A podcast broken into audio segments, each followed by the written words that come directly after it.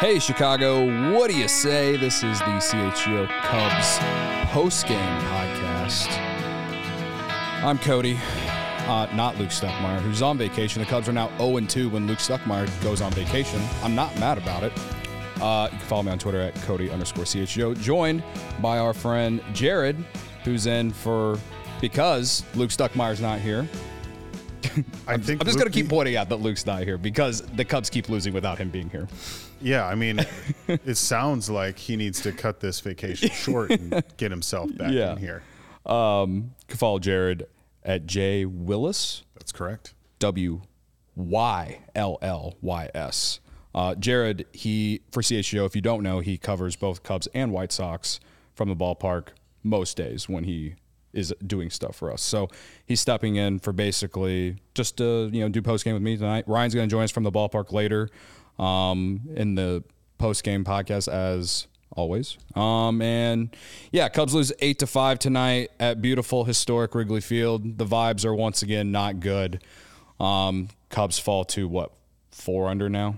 Is it Four under, yeah. So 37 and 41. And as we were talking about earlier, I think this will put them four and a half back. You know, and at a time where the division looks like it's within reach. You don't want to look too far ahead, but you've got some games in Milwaukee coming up next week, and it, it it's a spot where if you know if they can salvage the last game of this series and then do well against Cleveland over the weekend, you're setting yourself up nicely. But Yeah. man, it's it's uh, they need that starting pitching to to get things in line. Yeah, we'll we'll talk about Drew Smyly here in a bit. I, I am looking at the chat. Temple highlights, dude. I I get it. I sent a I sent a tweet that I I said the wrong name and I deleted it and I sent the right tweet.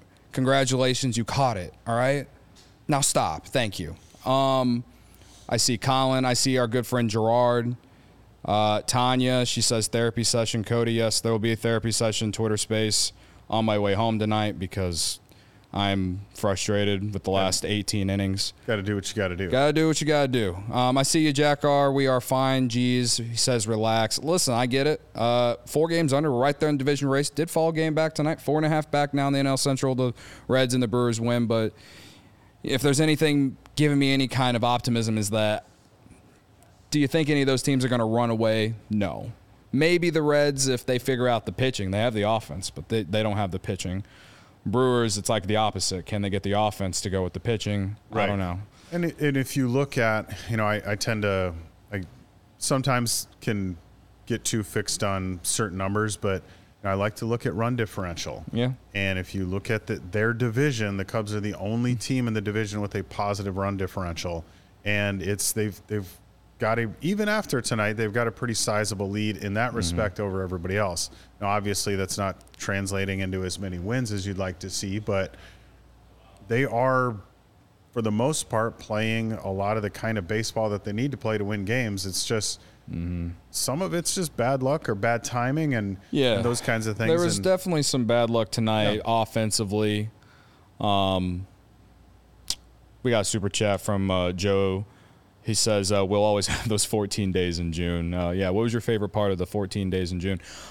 June is not over. It's not over. It's not over. Um, but I hear you. I hear you. Uh, yeah, I mean, what in that fifth inning they had they had a, a bigger uh, they scored two or what three runs? No, two runs because uh, they had scored they, the first two runs were Jared Young's first career homer, and then Swanson hit one later in the game, and then in the fifth inning they finally started to get to Nola. They got a they rung together a bunch of hits, but they didn't get the big big hit.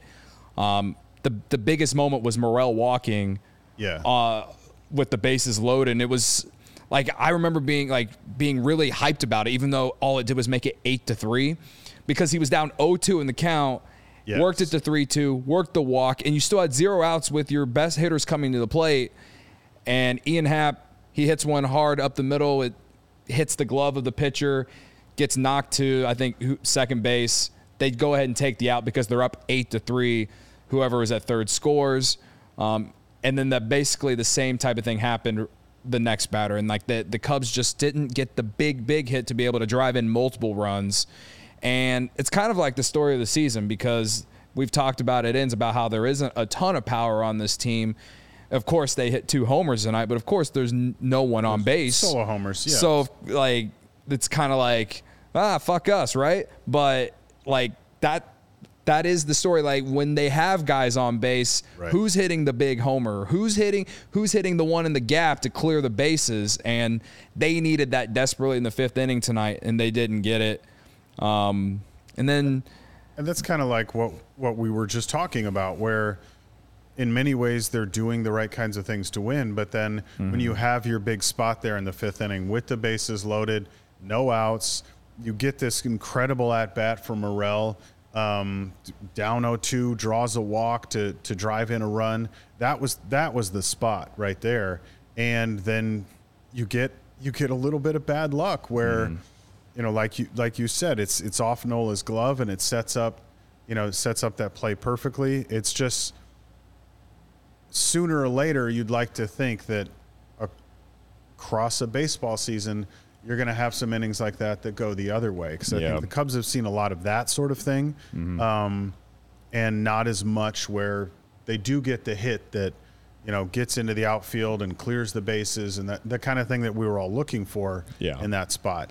Um, but there's there's also you know I, I saw somebody mention it in the chat, but you know when you have Ian Happ coming up in some of those big spots and and not getting the hits and not even giving you really like competitive at bats and you know that's he's been playing well of late, but the last two Right. nights have been not great. and when, and it's not even you know this isn't even a criticism of him specifically it's just that it seems like you get those spots where the mm. guy that you should be able to depend on to come through for you it's just not happening Yeah. Fernando says Stuck doesn't like people sitting in his chair, and believe me, I'd rather be sitting in Jared's seat right now with with Luke Stuckmeyer leading the show. well isn't technically luke's chair over there right now It Is could that- be because we yeah. only have two seats here. so let the record show let the record show. Yes, that Luke's chair is not Luke's chair is not pictured. Yeah. Um, I also see Barb in the chat. Yes, Barb. Once again, we are live, and yes, that is Jared, who again Hi, Barb. Usually reports from the ballpark. Um, does a lot of work at allchgo.com for us, so check him out. Um, uh, Let's make sure we keep everything nice and tight for Barb's bladder yeah, for especially for Barb. You know, I know she she needed us to end the show earlier last night. We'll try to we'll try to keep it to an hour tonight for you, Barb. Now, Oh, uh, my guy Steven Nageshi uh, has a, another super chat in here. We'll get to real quick. Mancini errors on Sunday will be remembered as the turning point of the season, and it's all going downhill now. It's funny that that. I mean, I've heard a few Cubs fans already say that because it does feel like that now mm. because of the the staunch difference between vibes, as you like to say, Cody. Yeah. From Saturday, the first inning, Sunday, they're up for nothing, and now everything has turned for the worse in Right. three games. I put as our, you know, the headline of the graphic of the show was jet lagged. Jared and I had talked about it.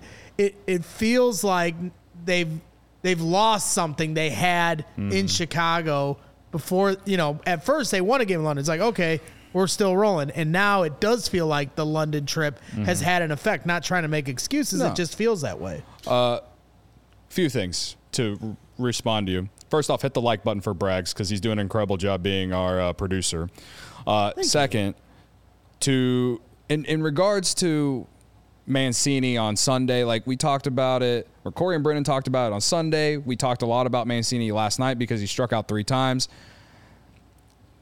I I understand the the like the the frustration. The, the last 18 innings have been frustrating. Even I mean, the last 27 innings have been frustrating, right? But if you want to, you want you want me to just give it to you. Okay, they were up four to nothing. They gave up all those runs, and when that inning ended, it was still four to three. The Cubs still led after the Mancini error, and they didn't add on runs after that. And Marcus Stroman didn't exactly have the best performance anyway. And when the Cardinals took the lead, it's not like they scored like seven runs to make it like ten to four or something like that. They won. What was it? Seven to five. Yeah. They won the Yeah. game seven to five. The Cubs had opportunities or chances or just having the opportunity to score runs to actually win that game. Again, I understand that Mancini can't play first base anymore defensively and all that. But like I'm tired of that being like something to like give an excuse like the whole jet lag thing. It ain't for me. Like I don't care. I don't care. The Cardinals, they came back and and they beat the Astros yesterday and thankfully they blew the game tonight against them. So they came back and won a game. I, I, I don't care. I, I, I don't care. It's Major League Baseball. You come back from London. You know that this is one of the biggest stretches of the year. Pull your pants up and just win. That's what you're supposed to do. That's what you're supposed to do when you are a game or two uh, a game or two out of first place. Now it's four and a half, and now you have to crawl. You have to you have to gather yourself back up and and bounce back again. I'm I'm I'm sorry, I'm not using this whole London jet lag thing as an excuse, and and and I'm tired of the Mancini thing being the turning point. Before this stretch they had in June, everyone was saying that the Drew Smyly perfect game when Yan Gomes almost ran him over was the turning point of the season because they yeah. played so bad after that until this point in June. They're four and a half back in the division. They've lost three in a row they have to find a way to get the starting pitching because the starting pitching the last three days hasn't been good, and they have to get the timely hits when they need it. That's how you win baseball games. That's how they won 11 to 13 or whatever it was. So start doing it again. That that it's that simple. It really is that simple to me. Right, and I, I think to to say at this point that to call anything a turning point is just is you're searching too hard for something, and I, I understand. Like I get the frustration it, yeah, related yeah. to the Mancini thing. Like um, everyone, like the like the quote unquote vibes, as as I say. Yes, I I agree. Like since that moment, it feels like things have just been weird. But the Cubs, like they've had opportunities to win games. Maybe not necessarily tonight because the starting pitcher gave up seven runs, but even yesterday, they lost five to one. That's not an insurmountable amount that you can't come back from, right? In, and on Sunday especially, that Cardinals pitching staff, we've laughed about it plenty on this podcast about how it's their pitching staff sucks, and they couldn't score more than four or five runs on Sunday right. Right. in London in a ballpark that was notably known for you know where a lot of runs are being scored. I, I'm just like it's not an excuse. I'm not making an excuse for for them the last three days. Well, they, they just got to they they have to play better. That's that's it's simply that. And I I feel like David Ross would say the same thing. I feel like the Absolutely. players would say the same thing, and that so, that's it. Yeah, I mean, to a, a, few things about that. Number one, you know, before yesterday's game, um, talked to David Ross, and I asked him the question about you know, hey, you you've had the opportunity now to to be a part of these like special games in two different occasions. They did the Field of Dreams game last year. Now they had this London series, and just asked them about like, okay, so on one hand, it's a really cool opportunity to be a part of this event and showcase the sport, but on the other hand, you have to manage just the, you know, the the travel that that involves, especially with London. I was surprised to see that they only gave them one day off coming back. Yeah. Um, but his answer was effectively like, hey, you got to put your big boy pants on and go out and win a game.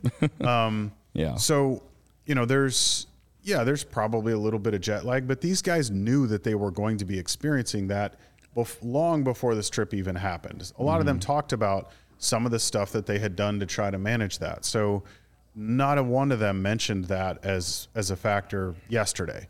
Um, I think what we you look at instead is they faced a starting pitcher yesterday who was just lights out. You don't you know, we don't give enough credit to sometimes it's just the other team has done such a good job that your guys are going to have a hard time. And so mm-hmm. Suarez yesterday was lights out. And that's that's just you face that every once in a while.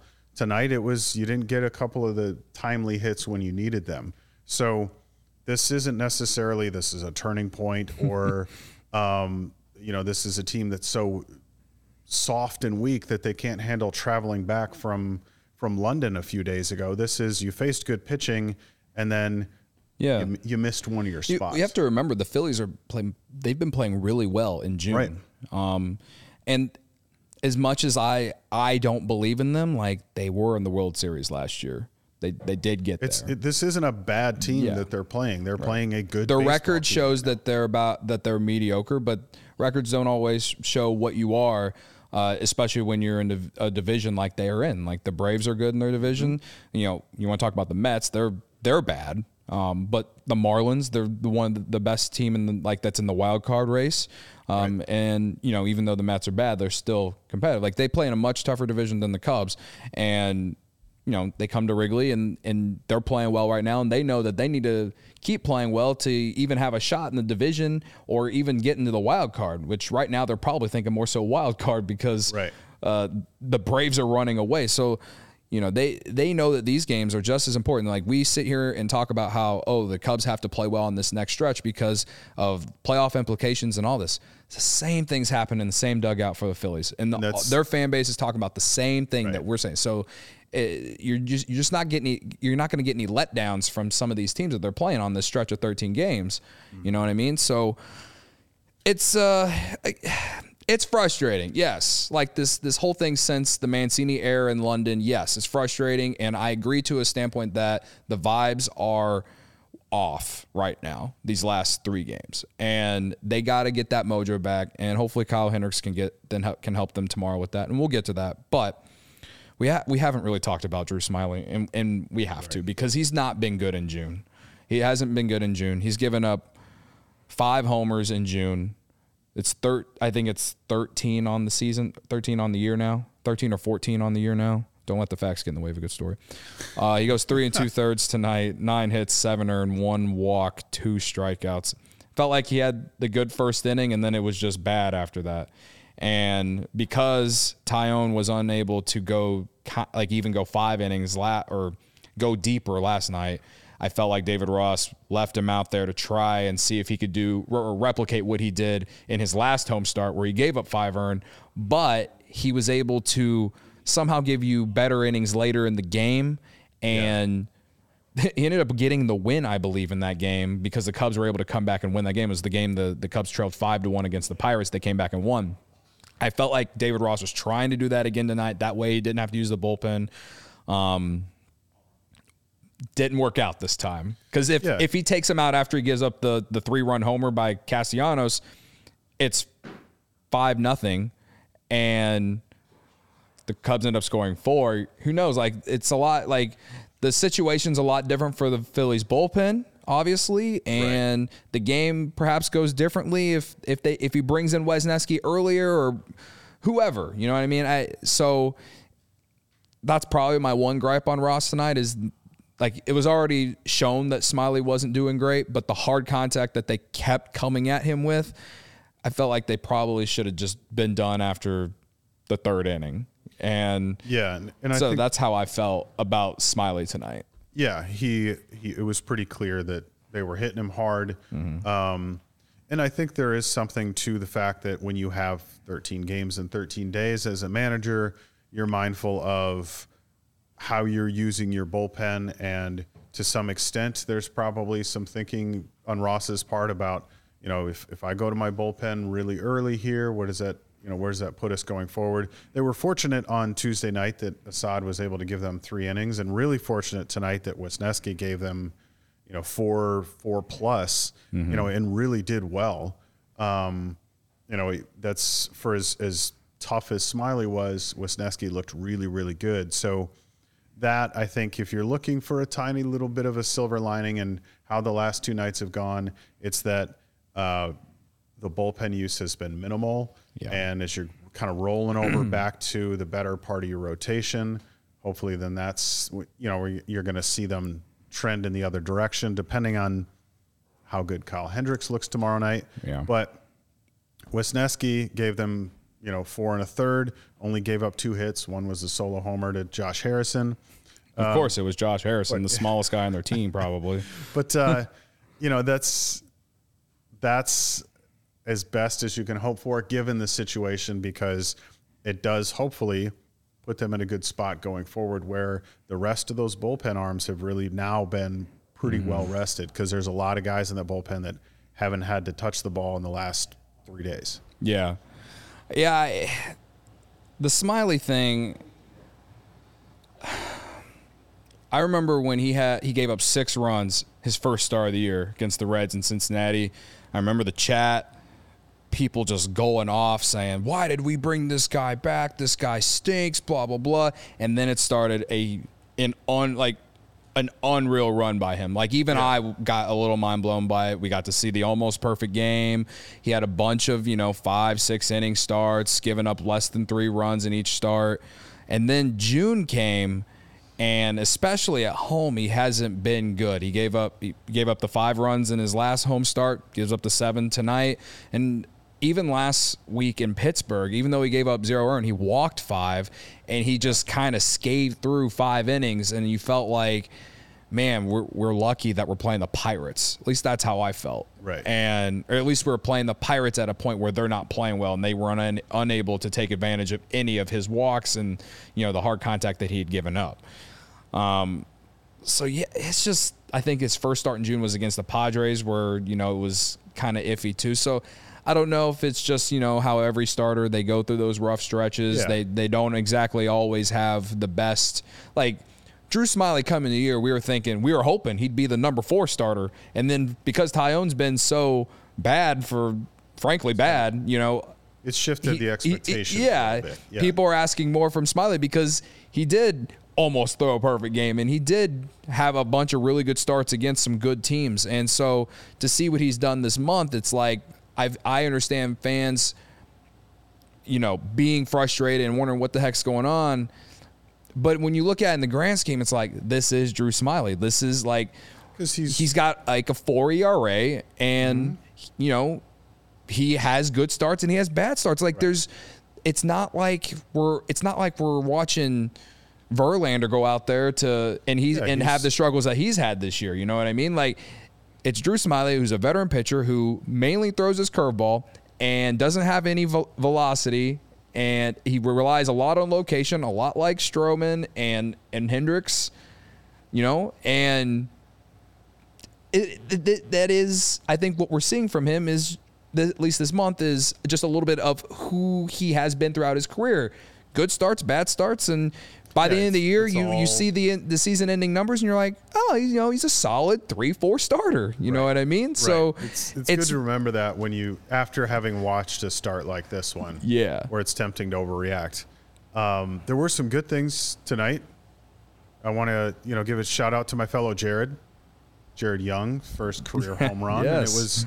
And that was, you know, and that wasn't like a cheap one either. He didn't hit it into No. the basket. That was pretty deep. 425 feet, I Yeah, believe. 425. So uh, Jared Young up with uh, the Cubs for the second time in his career. He had a brief stint last September and then got Mm-hmm. called up yesterday, but uh, made his first start um, tonight and yeah, went deep. So First, shout out to yeah, first Jared Young. first career homer. Um, you know, he Take, got a take that slaughter. don't get don't get Gary all up in his in his feelings, Braggs. Come on now. Um, yeah, no, it, it was good to see him come up and make an impact immediately. Um, I like the spot they had him in the lineup tonight. I think he was batting seventh. Um, and you know they said he has been hitting righties well. Well, Aaron Nola's a righty, and he what- showed that, right? that's what And then even even his second about, and this is this was this was like a major rally killer. They had a couple guys on. Yeah. He hits a 102 mile an hour liner that you know is I think it was technically a ground out, but he hit it really hard, but right at second base. They turned the double play and. It, it ends the inning. I had like a five five ten expected batting average. Like it's just like that's a little bit of the bad luck that you kind of mentioned earlier. Exactly, and yeah. obviously that bad luck goes away when you just hit homers. Um, but at the same time, like he had already had homer in the game. Like I'm not gonna get mad at him for not hitting a homer there. It's just like That's- that's a situation where you want to see a guy put the ball in play and see what happens. And then that that one time it didn't work. Didn't and work out for That's him. baseball, uh, unfortunately, and that's why I hate sports. I'd also like to quickly display my power to Gary. I have now completely edited a comment to make it look like he doesn't like slaughter. He didn't, he didn't say this at all. Poor Gary. I just put Young, that- greiter than Poor signed Gary. slaughter. Oh man. He didn't. I just see. Hey, that's my don't power. don't Gary. make the don't make producer Braggs mad or he'll or The he'll internet he'll doesn't lie. We yeah. all see it. Sorry, Gary. But uh, no, that's one of the things Ross told us yesterday before the game was that um, they know that Jared Young is going to just mash righties, and so Mm. he gets a start. against a right-handed pitcher and does exactly that. So Yeah. that's uh, that's a good thing. And and of course, Dansby Swanson got his ninth homer of the season. So Yeah. that's uh, definitely some some good things in in tonight's game. Mm-hmm. But obviously, the uh, final results not making everybody happy. So maybe if they need a pick me up, maybe it's time to go to Sunnyside. Oh, what what a what a transition! Look at that. Look, at, you. that. You didn't even come Look in at here and do this, and you just did this. Wow! Remember this moment. Where were you when Jared Wyllys had the best transition since Luke Stuckmeyer went on vacation? Yeah, in the long time that it's been. But uh, no, Sunnyside is your home for judgment free cannabis shopping, a place where all kinds of visitors are welcome to explore, discover, and purchase a wide array of high quality products. Sunnyside has everything you need to elevate your summer, maybe even after a tough Cubs loss. Mm. It is a one stop shop for all your cannabis needs, no matter where you are in your cannabis journey. They have easy online ordering and in store pickup, and a great transparent loyalty program, Sunnyside Rewards. Sunnyside is Illinois' favorite dispensary from city to suburbs, Wrigleyville to River North, even Champagne to South Beloit. And Sunnyside would like to know which Chicago athlete made you feel good this week. Uh, Justin Steele. I still haven't forgot about his start on Saturday. I, I it, you know, it hasn't been a week since then, so you know, I'm excited for his next start. So Yeah, yeah, good, good pick. yeah. Um, if I can stray from baseball just a little bit, um, we were talking about this earlier. I'm not a hockey guy, but I gotta say the newest Chicago athlete, Connor Oh, yeah. Bedard's There you go. making me feel good. I might even watch some hockey games. Yeah, the new shirt we just dropped for it's pretty sick. So you should go check that out. Go check that out for sure. Buy if, you're a yourself. die, a if you're a diehard, you get a twenty percent off. Ew. All right. But uh, if you go to uh, Sunnyside, you can check out a few of their their special selections. In particular, the Mindy's, which is their best tasting gummy and chocolate edibles, which are created by James Beard award winning chef Mindy Segal and Cresco Labs. So through August, head to sunnyside.shop and use code CHGO25 at checkout for 25% off your total order. One use per customer, not stackable with other promotions. That's not only for new customers, anyone can use our code. Pick up everything you need to elevate your summer. Must be 21 or, or older or an Illinois med card holder. Yeah, and after you go to Sunnyside, maybe your eyes will be open. You want to go to college. Some that's kind of how it happened for me uh, back in the day. Uh, students are just like me or you.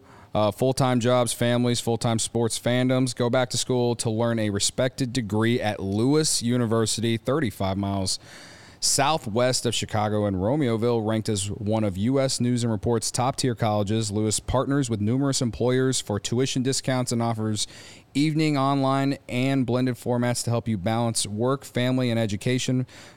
Uh, faculty bring real world experience and instruction to the classroom, which is immediately relevant to your career. We offer career support and academic resources for adult students. If you're looking to complete your bachelor's or master's degree or enroll in a professional certification program or certificate program, uh, Lewis has the right program for you. Lewis offers several career focused programs that will set you up for success. We're just going to highlight one here the Lewis program in ah, data science. Sounds exactly like something I would have done if I didn't do CHGO Cubs podcast. Dell Metrics. Dell. Metrics, baby. That's what I'm talking about. So discover how a degree from Lewis can help you build a better world.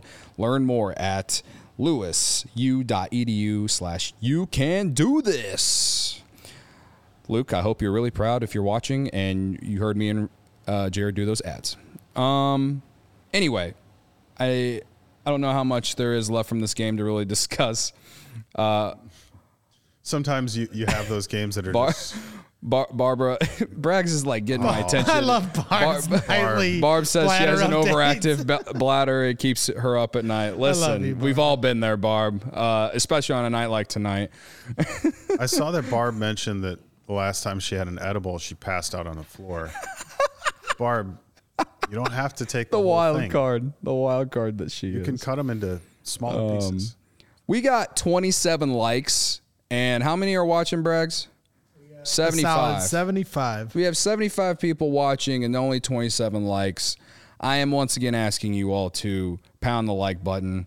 Um, did we read all the su- the super We got chats? we have a couple more have a from couple Joe more here? and Steven, so All we'll, we'll shoot let's do through those, and then we can do second segment here. Uh, Joe says that's because they are a mentally weak team. I think he's referring to like the uh, Yeah. the, Lon- the the jet lag or whatever. I, I don't think they're a mentally weak team just based off the what we've seen. Because you could also say after they got swept by the Angels that they would just fall apart even more, and we really would be talking about selling at the deadline. Instead, they won 11 of the next 13. So I I, I don't think I wouldn't go that far, at least for me personally. Joe, I'll say thank you for the super chat. but no. Yeah. uh, Steven also another super chat. Thank you to, for all the super chats tonight so far. Uh, he says remove Taillon from the rotation and drop Mancini to DH slash pitch hitting role. Hoyer and Ross need to swallow their pride and make tough decisions.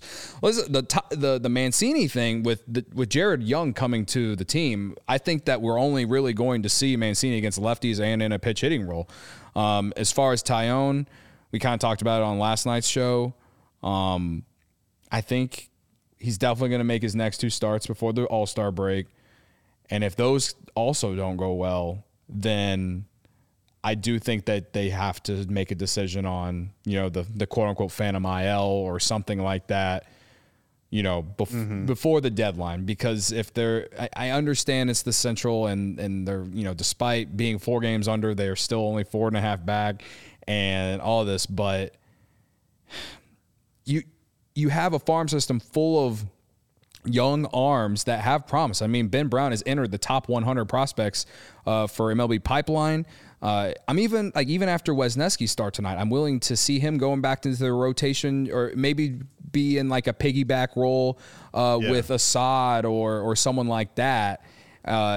And and roll with it that way. I think that's more of a formula of winning as well. If, if they were to do something like that, if if it if they were good at it, because if if if they tried it and it didn't work, then you're taxing your bullpen and then you're just hurting yourself. But you know they do have some young arms that not only am I, people in the chat, even you, Jared, like I think people are intrigued about. The Cubs are intrigued about. They need to learn about some of these guys in this, you know, whether it's the next month or in the second half of the season, and yeah, I mean, I I don't we when we talked about Taillon last night, it's like I, he just has to be better, man, because you you Yeah. you're not seeing you're not seeing a full game from him. Like the first two innings were bad last night from him, but then he retired seven straight. But then he gave up a three spot, and the Cubs are down five to zero or whatever it was, Yeah. and they eventually lose five to one. So again, not trying to talk about Taillon a lot, but I would say that my leash is two more starts, and if there's no improvement, then you really do need to start talking about like the Phantom IL or something. Yeah, and I think that's it, it is a tough call, but I, I think it's also helpful to to keep in mind that you know that's that's a that can you're telling a player you know it's easy for us to say that Yeah. you're telling a player you, you're going to take some time off these are competitive guys who want to be out there and i know from talking to Taillon that he is he's working his butt off in between starts. He's feeling really good about the work that he's doing. He's he was visibly frustrated in the post game last night. Yeah. Um, so I think it's easier said than done to go to him and say, "Hey, why don't you take 15 days off?" Um, but I, I do get the question. Maybe a bullpen role. Like Right. I, I don't know. Like I get the question. It's not like they can option him to Iowa because they they have to ask his permission for that. You know what I mean? Yeah, yeah. I, and so like I I'm just saying in terms of like Mm-hmm. the Cubs need to win some games and he he it just feels like he's setting them back every time he goes out. He can never it feels like every first inning of his starts it's like give up I mean two batters in last night gave up a run, you know what I mean? Like if these next two starts for him, in my opinion, are huge in terms of what they're going to do with the rotation moving forward. The only blessing in disguise for it is that most of the rotation has been very good all season until Drew Smyly did this had this start. So like if Drew Smyly continues to struggle and he struggles, then you really have some issues that we really haven't had to talk about all season. You know what I mean? And it's mm-hmm. that's what makes it frustrating about this Cubs team all season is the fact that they have one of the best. They've had one of the best starting rotations in the National League, and they're four under. And the big reason that they're four under is because they either can't score enough runs or their bullpen went through the really tough stretch where they couldn't get anyone out. Right. Um, and and you know, and they've lost games that Taillon has pitched. They're two and eleven when he pitches. Like it's there's a lot of like things that go into why they're four under despite having a really good starting rotation. But basically, it, it has been Stroman and Steele being like the workhorses that have made that starting rotation great. and Hendricks has been good since he came back too. Yeah, I mean, you you right now, I think you have at least three guys that are are very reliable, um, and yeah, there's with Taillon, you you've invested four years and sixty eight million dollars into the guy, so Yeah. they're, you know, for good or bad, this is this is the investment that you made. You know, for what it's worth, when you look at some of his numbers this season, like you know the hard hit rate, you know the the barrel rate. He's he's had. I was looking at this earlier today. He has by far the highest barrel rate this year of his career. Um, when he was with the Pirates, his barrel rate was usually around four percent. Uh, with the Yankees for two seasons, it went up to about eight, but this this season it's up around twelve. Yeah. So he's and he talked about it after last night's game, but he mentioned there's there's certain pitches that he's not getting to the spot in the zone where he's used to getting them, mm-hmm. and he's now having this sort of weird thing where left-handed hitters are are hitting really well against him. Their left-handed batters have an OPS of I think 1.081 against him. And he said it last night, like this was never a thing for me until it sort of became a thing. Mm-hmm. And now he goes up against lineups where it's a bunch of lefties because I think the Phillies sent up six left-handed batters last night, and it, it worked. It works. So Yeah, it's a, it's a very frustrating thing, and so again, I don't. Taillon didn't start tonight, so I don't want to w- talk a ton about him. But yeah, if if Smyly c- continues this stretch too, then you really do have you have similar some sorts issues. of questions. Yeah, yeah. yeah. Um, I do like Barb's idea. She says give Taillon some day off. He could hang with Stucky. maybe maybe Taillon and Stuck will Stuckey- will get him in the Set him straight. yeah get him in his own pitch lab, I guess. They, Um, they both have small bladders. yeah, there you go. Um, uh, I'm reading the chat still. People talking about uh, Wicks getting called up uh, to uh, to Iowa. Uh, I believe today. Technically, I think he was supposed to start tonight in Iowa. I haven't checked to see what he did, but um, Yeah, last I had seen, he hadn't officially been activated yet Okay. by by Iowa. So, um, yeah, well, uh, something to keep an eye on. keep an to eye on. Yeah. on. Um, we do know this. Uh, Patrick Wisdom is headed to. to Speaking of Iowa, Yeah, speaking of Iowa, Patrick Wisdom is going there on a rehab assignment, uh, which I think we, you know, we talk about having no power or not enough power. Uh, I know we struggled since May's or since April's ended. K rates well above forty percent during that stretch. They they de- they do need that threat, and I'm intrigued to see how they use him when he comes back and who they option when he does come back because obviously Madrigal's played well enough to continue playing third. As much as I don't want him to play third base specifically because he just isn't the built the type of built player to play third. defensively, it's not his. Yeah. yeah, it's not the spot for him. Yeah, but- like he's played well. He had some nice plays there tonight, but as we've talked about, he's just not the the the style of player you want at third every single day. But again, he's hitting, and you need to play him. How do you get wisdom in there? Do you play him at first base some? I know he can play a little outfield, but we know he's not like a lead out there. So to me, considering the situation at first base, I feel like maybe that's where they get him in sometimes, or DH. But then Yeah. that might take away at bats from Morel unless they put him in, you know, the outfield. And if Seiya continues to struggle, then maybe he does stay in right field uh, on some of those days. But that's the kind of thing that any manager will tell you it's a good problem to have. Yeah. I have more bat, you know, multiple bats that I'm trying to find spots for. Mm-hmm. Um, but yeah, when he does come back, it's there's going to be that question of all right, whose spot is he going to take? Where is he going to fit in? Yeah. Um, but he will. You hope when Wisdom is able to return that he's going to add some power back to that lineup because he was the kind of hitter where, yeah, you know, he's not going to hit for a high average. He is going to strike out kind of a lot. Yeah. But he's also a serious power threat. So he can give you, you know, some of those maybe those big hits that they've been lacking here a little bit lately, he's the guy that can pr- start to provide some of those. So Yeah. Um, some other news: uh, Brandon Hughes he underwent a surgical. What is the word? De- de- Debridement. Debridement on his left knee, and he'll begin a rehab program immediately. There's no telling on like he'll, if he'll make it back for the rest of the season. I don't really know. Well, his, I, yeah, I, I doubt it. He, um, because it was his spot on the 40 man roster that Jared Young took. So Oh, okay. it looks very much like the plan for Hughes is you're done for this year, but work on that rehab so that you can Yeah. be back next. Hopefully, he can come back next year because coming into this year, I was really excited about him because I felt like the Cubs finally found a left-handed reliever they could that they Yeah. developed themselves, and it just didn't work out. And it, I hope it mainly is because of injury and not because he just lost it all. You know what I mean? Um, and yeah, everyone knows that Seiya sat out with a stiff neck tonight, and I only mention that just because we were just talking about wisdom and. Uh, the offense wasn't that much better with Seiya not in there tonight, but Seiya, you know, hopefully, I, I do want to see him back in there tomorrow because to me it was just like give him a night off. He's really been struggling in June, uh, but let's you know you still have to play him. He's still your better defensive right fielder. There was a ball that Morel Yeah. came really close to today that.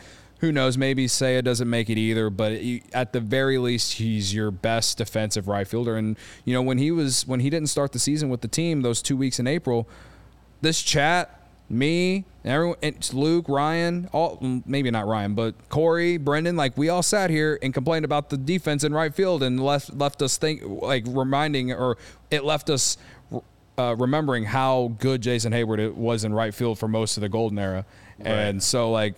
you need that. They, you you got to play Yeah. Seiya every day until unless this offensive stretch really keeps going into July, and then if it if that is the case, then then I don't know. But I don't want to think about that yet. I, Take it a day at a time. Yeah. He's back in the lineup tomorrow. Right. You hope, and yeah, things Right. are things will be looking now up. uh, for this segment. I thought this would be good just because, and I and I felt like Luke Stuckmeyer when I typed this into Notion. uh, you know, obviously the Blackhawks, uh, first overall draft pick tonight, they took Connor Bedard. I'm not a big hockey guy. I tweeted myself. I was like, explain Connor Bedard to me in baseball terms or in Cubs terms. And so then my mentions are just like Mike Trout, Kris Bryant, but with Mike Trout like talent and all this.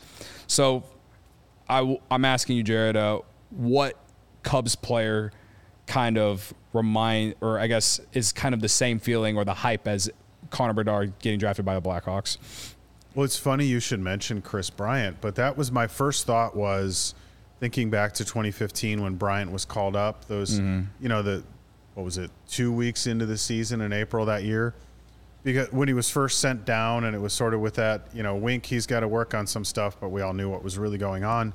uh, but the day that he finally got called up, you know, there was there was an excitement in the air. There were, you know, I remember people I was with who were talking about like, hey, Kris Bryant's with the Cubs, and you know, checking their checking box scores to see what was going on. That Yeah. to me, if you're talking about recent history, the hype for, for Bryant's debut was was pretty legit. That's Yeah. That's the first guy that came to mind. Maybe if you go a little farther back, Starlin Castro, Mm. he had a great debut in 2010. No one said that to me. had a big That's a good one though. Right. Yeah, I do remember his debut. Yeah, his Yeah, debut was. People should go back and look at Starlin Castro's first game with the Cubs. His first few season with the Cubs was unbelievable. He had like 200 hit, multiple 200 hit He was- seasons. He was a great hitter, Yeah. or even a little further back, Kosuke Fukudome an opening day Yeah, hit the yeah. homer. and there uh, was a lot of hype for him whenever he signed that free agent contract. Absolutely, Yeah. absolutely. But A I lot- think honestly, you can. I think you might even argue more hype than Seiya Suzuki. Definitely. because that the when Fukudome signed, that team was supposed to be good going into that year. Right. That was a Seiya signed when we knew that they weren't going to be good last year. So yeah. 2008 was a season that there were real high expectations that Yeah. year. But I think the guy who comes the closest to the hype that I feel like we've experienced with Bedard is probably Kris Bryant. yeah. As far as like a guy getting drafted, I mean, he was even taken second overall. Um, you know, maybe Mark Prior is is another one who was drafted good pretty choice, high. yeah. You know, um, obviously Prior and Bryant, the injury factor has led their careers to a point where we hope that doesn't happen for Bedard if you're a Blackhawks fan. Oh man, I feel like we should do something to reverse the potential jinx. that just uh, yeah. a lot of knocking on wood Yeah. here. A lot of knocking on wood here. Um, so, yeah, no, it's uh, exciting time for uh, Chicago hockey, uh, as some say. But uh, yeah, I'm. What about you know a player, a player coming up soon that gives that same type of hype, like maybe PCA or. Cade Horton in 2025, probably. I mean, if Cade Horton comes up next year, that'd be unreal. I but think Pete Crow Armstrong is that's the most excitement I've seen about a Cubs prospect Mm-hmm. in probably seven or eight years. So, you know, if you're yeah, you want to talk about guys that haven't been called up yet. Mm-hmm. He, PCA is one. Uh, future seems bright. That's for sure for both the Blackhawks Mm-hmm. and maybe even the Cubs. Yeah. Uh, Mick, Nick Madrigal supporter says no Cubs prospects compared to Bedard. Stop smoking a blunt. We're not comparing them to, to Bedard. We're just saying the, you know, the hype. We already did it. the sunny side. Yeah, we already. Yeah. Yeah, and we already did do the Sunnyside uh, ad, dude. Come on, man. Uh, anyway, uh, again, Cubs lose eight to five, and uh, you know the vibes are not great. But you know what can be great is if you get your shady rays and uh, put your shady rays on when you go to look at the box score tomorrow. That way you can shade your eyes from the pain that is the Chicago Cubs on uh, June 28th. 2023. Take on the sun with gear built to last. Our friends at Shady Rays have you covered for the warm weather ahead with premium polarized shades at an affordable price. Shady Rays is an independent sunglasses company that offers a world-class product that that's just as good as any expensive pair we've worn. Durable frames and extremely clear optics for outdoor adventures. That's not all, folks. Shady Rays offers the most insane production in all of eyewear. Every pair of sunglasses is backed by lost and broken replacements. If you lose or break your pair, even on day one, they told us they will send you a brand new pair, no questions asked. Wear your Shady Rays with confidence because they have your back long after you purchase. Together with their customer, Shady Rays is providing much needed needed support to nonprofit partners across the U.S. through Shady Rays Impact, from building play sets for pediatric cancer patients to providing young adults with MS the outdoor adventure of a lifetime. Shady Rays is making an impact in your community and others like it now and for years to come. If you don't love your Shady Rays, exchange for a new pair or return them for free within 30 days. There's no risk. When you shop, their team always has your back. Exclusively for our listeners, Shady Rays is giving out their best deal this season. Go to shadyrays.com, use code CHGO for 50% off two pairs of polarized sunglasses. Try for yourself the shades rated five stars by over 250,000 people. And also, oh no, that's for Independence Day. Never mind, I'm not going to read that. That was, sorry. Well, speaking of their Hmm. durability, this is a true story. I, I got myself two pair of Shady Rays. Okay. And within a few weeks of getting them, the one one pair I had it clipped in my shirt one day and it dropped out, hits the ground, hits the ground hard. The lens even popped out. And I was thinking I I came close to crying. I picked it up. I got the lens back in there, popped it right back in. Those things are, I swear to you, as good as new. So Yeah. I, I love- durable. They really are. So I actually lost my Shady Rays. I, I still don't know where they're at. Like I, I, I don't know where they possibly could be. And uh, so I'm gonna be just like Ryan, who's gonna join us here in a, after we read this next ad. Uh, I'm gonna be getting a hold of them to uh, you know replacement pair. get a replacement pair because I missed them, and I have another pair of sunglasses at home that aren't Shady Rays, and they just do not fit Not my the face same. the same. Not the same. And I the vibes are so much worse with without them too. So. Uh, you know what increases vibes? It's lights, like bright lights, these bright lights shining on us. Uh, all due to the ComEd Energy Efficiency Program, which is committed to helping families and businesses in the communities they serve, helping manage energy usage and lower energy bills now and into the future, Jared. Yeah, ComEd offers a wide variety of incentives on lighting and other efficiency upgrades to commercial, industrial, and public sector customers of all sizes ar- across the territory. ComEd also offers free facility assessments that can help find energy saving opportunities like, like for HVAC systems, commercial kitchen, kitchen equipment, or industrial processes. Ooh, how's it work? An authorized engineer will work with you to develop a detailed assessment plan specific to your goals and needs. These can be done in person or virtually and last approximately two hours. And within three to four weeks, customers will receive a report detailing energy efficiency projects that they can start working on immediately. Each recommendation will include estimated energy savings, cost savings, project cost, potential incentives, and simple payback. If you own a business, don't wait. Get started saving money and energy today for energy saving tips, lighting incentives, or to schedule your free facility assessment.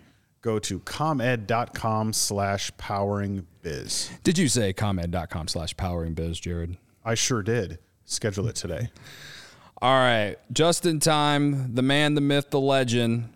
Some are saying, I'm only saying it one time because I can't be that nice to him. Ryan Herrera has has joined the show, and he looks tired from beautiful historic Wrigley Field. Yeah, it was a long day. Yeah, but I'm I'm I'm happy that you uh, were nice to me for once. It's it yeah, you know. feels good. So sometimes, sometimes you gotta sacrifice uh, something to you know get the vibes up, and that that that's how I decided to do it.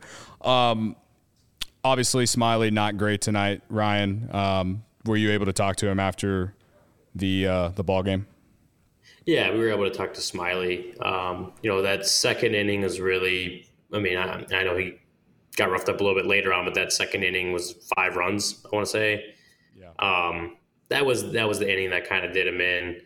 Um, you know, so for Smyly, you know, he said, uh, you know, they.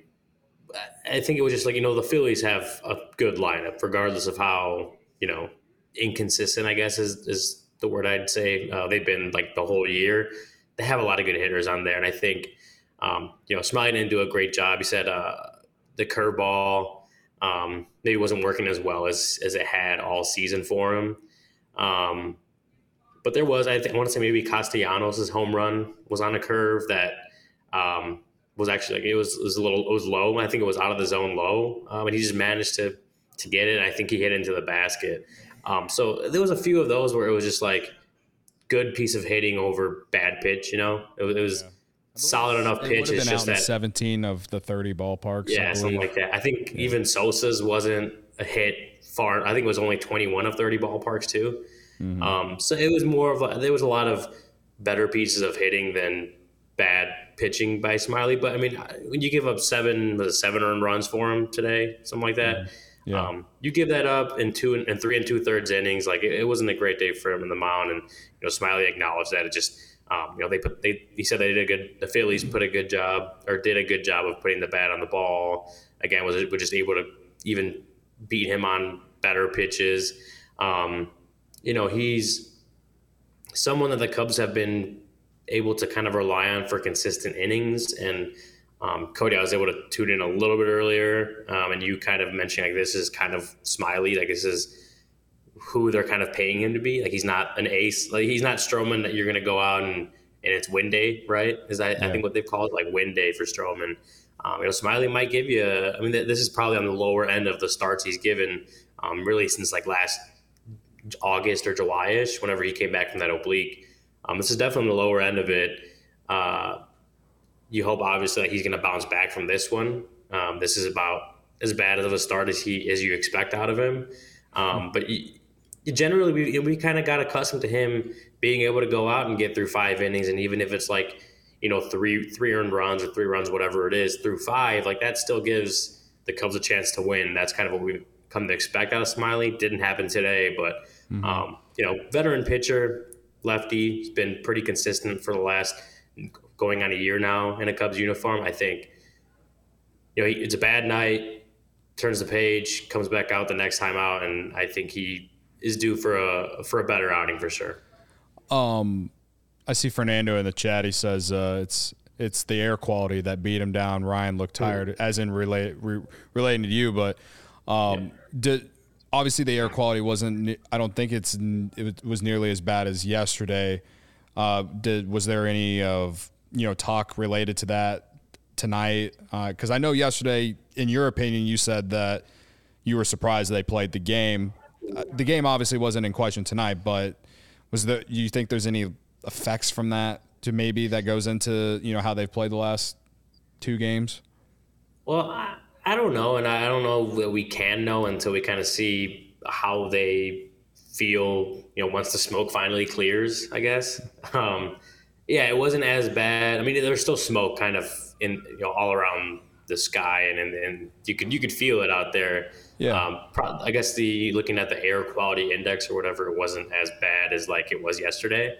Um, you know, talking to Carter Hawkins pregame, Ross pregame, like it wasn't really a, as much a conversation about postponing the game today as it was last night.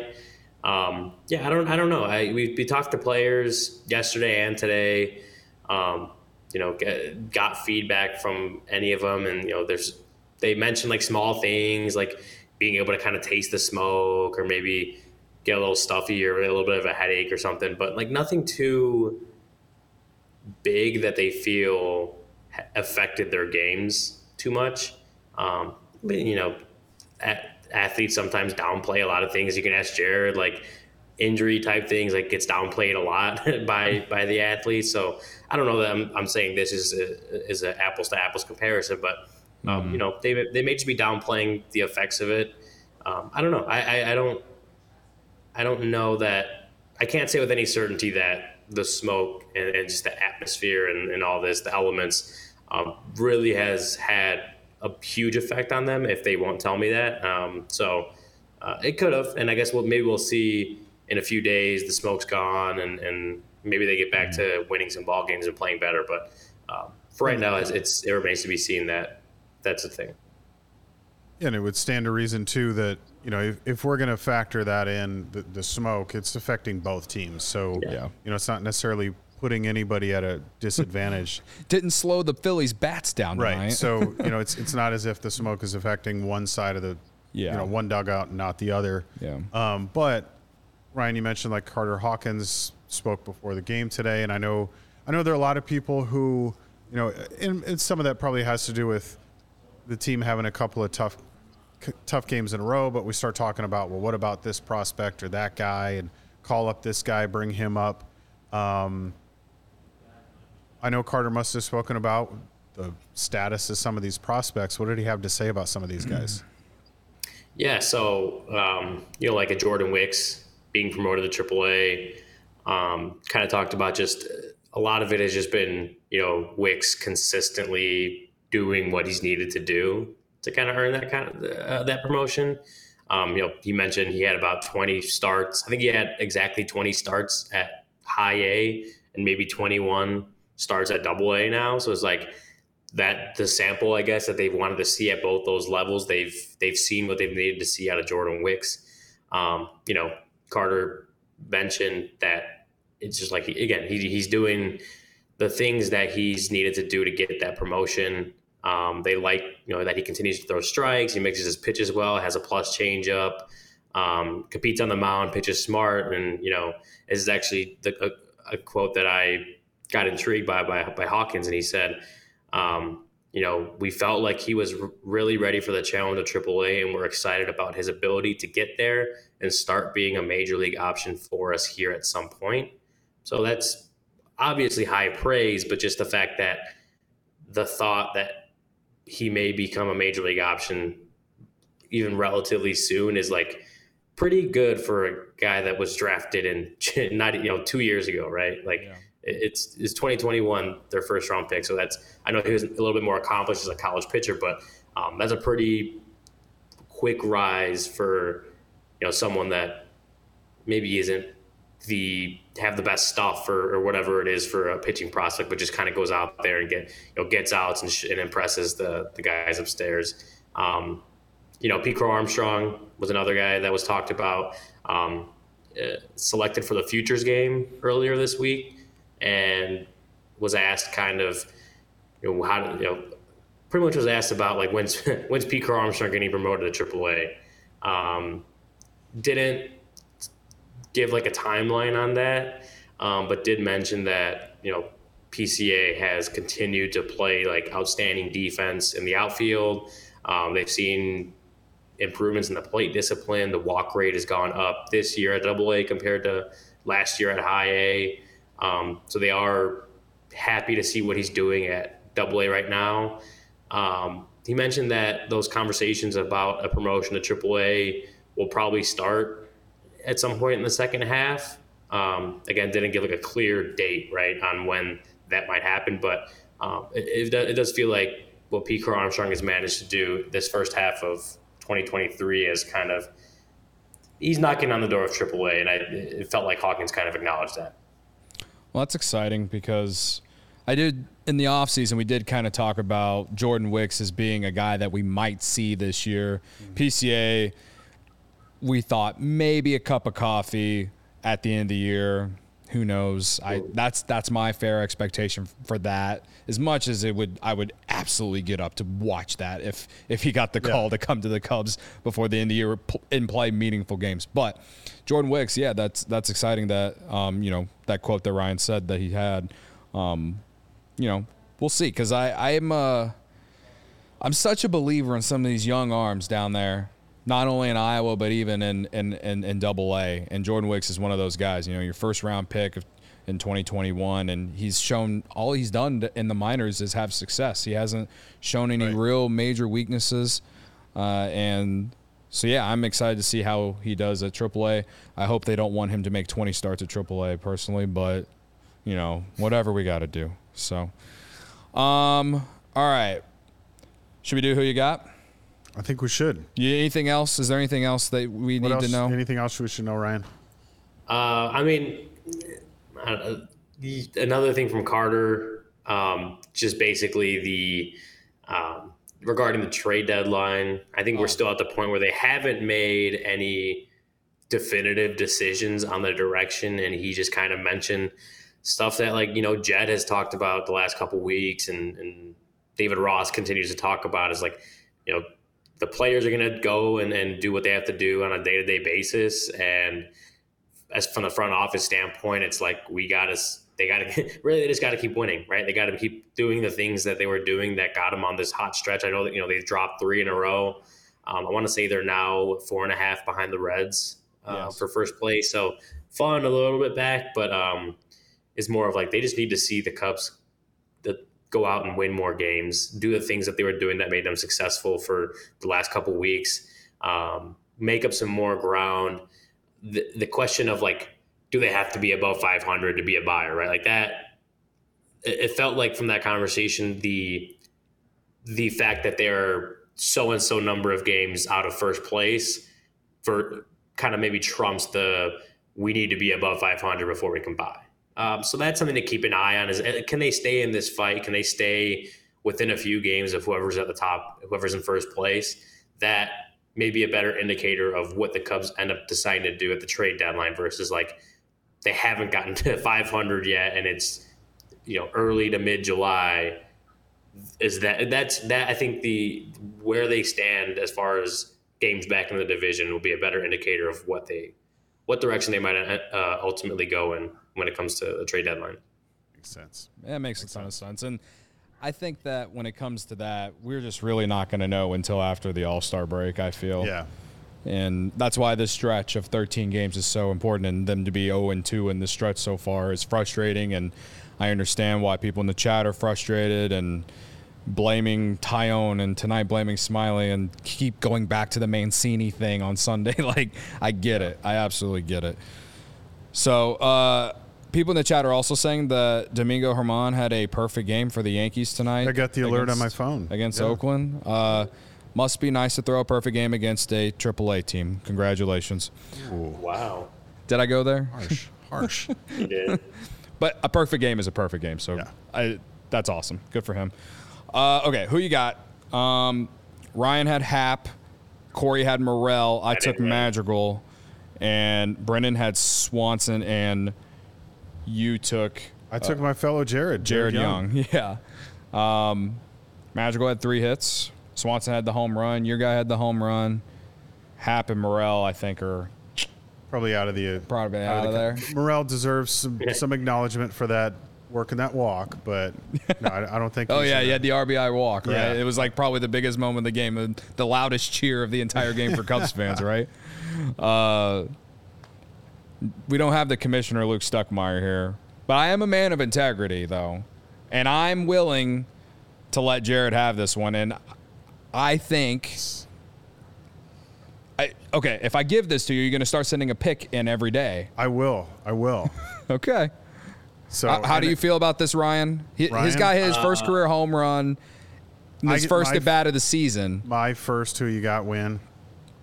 This is a Yeah, special day for for us, Jared. I didn't win. I didn't win, so I'll let you guys just kind of I'll battle This it is out. again, I'm a man of integrity. You remember this the next time whenever I'm calling for myself to win. I will okay? vouch for you Yes. because of this moment. Yeah. So Also, if Madrigal gets a win, then he's going to start sucking again. So we got to do whatever we. Yeah. yeah. we got to. I, I it. saved Nick Madrigal's career, and I firmly believe that. So uh, I'm not giving him any who you got wins.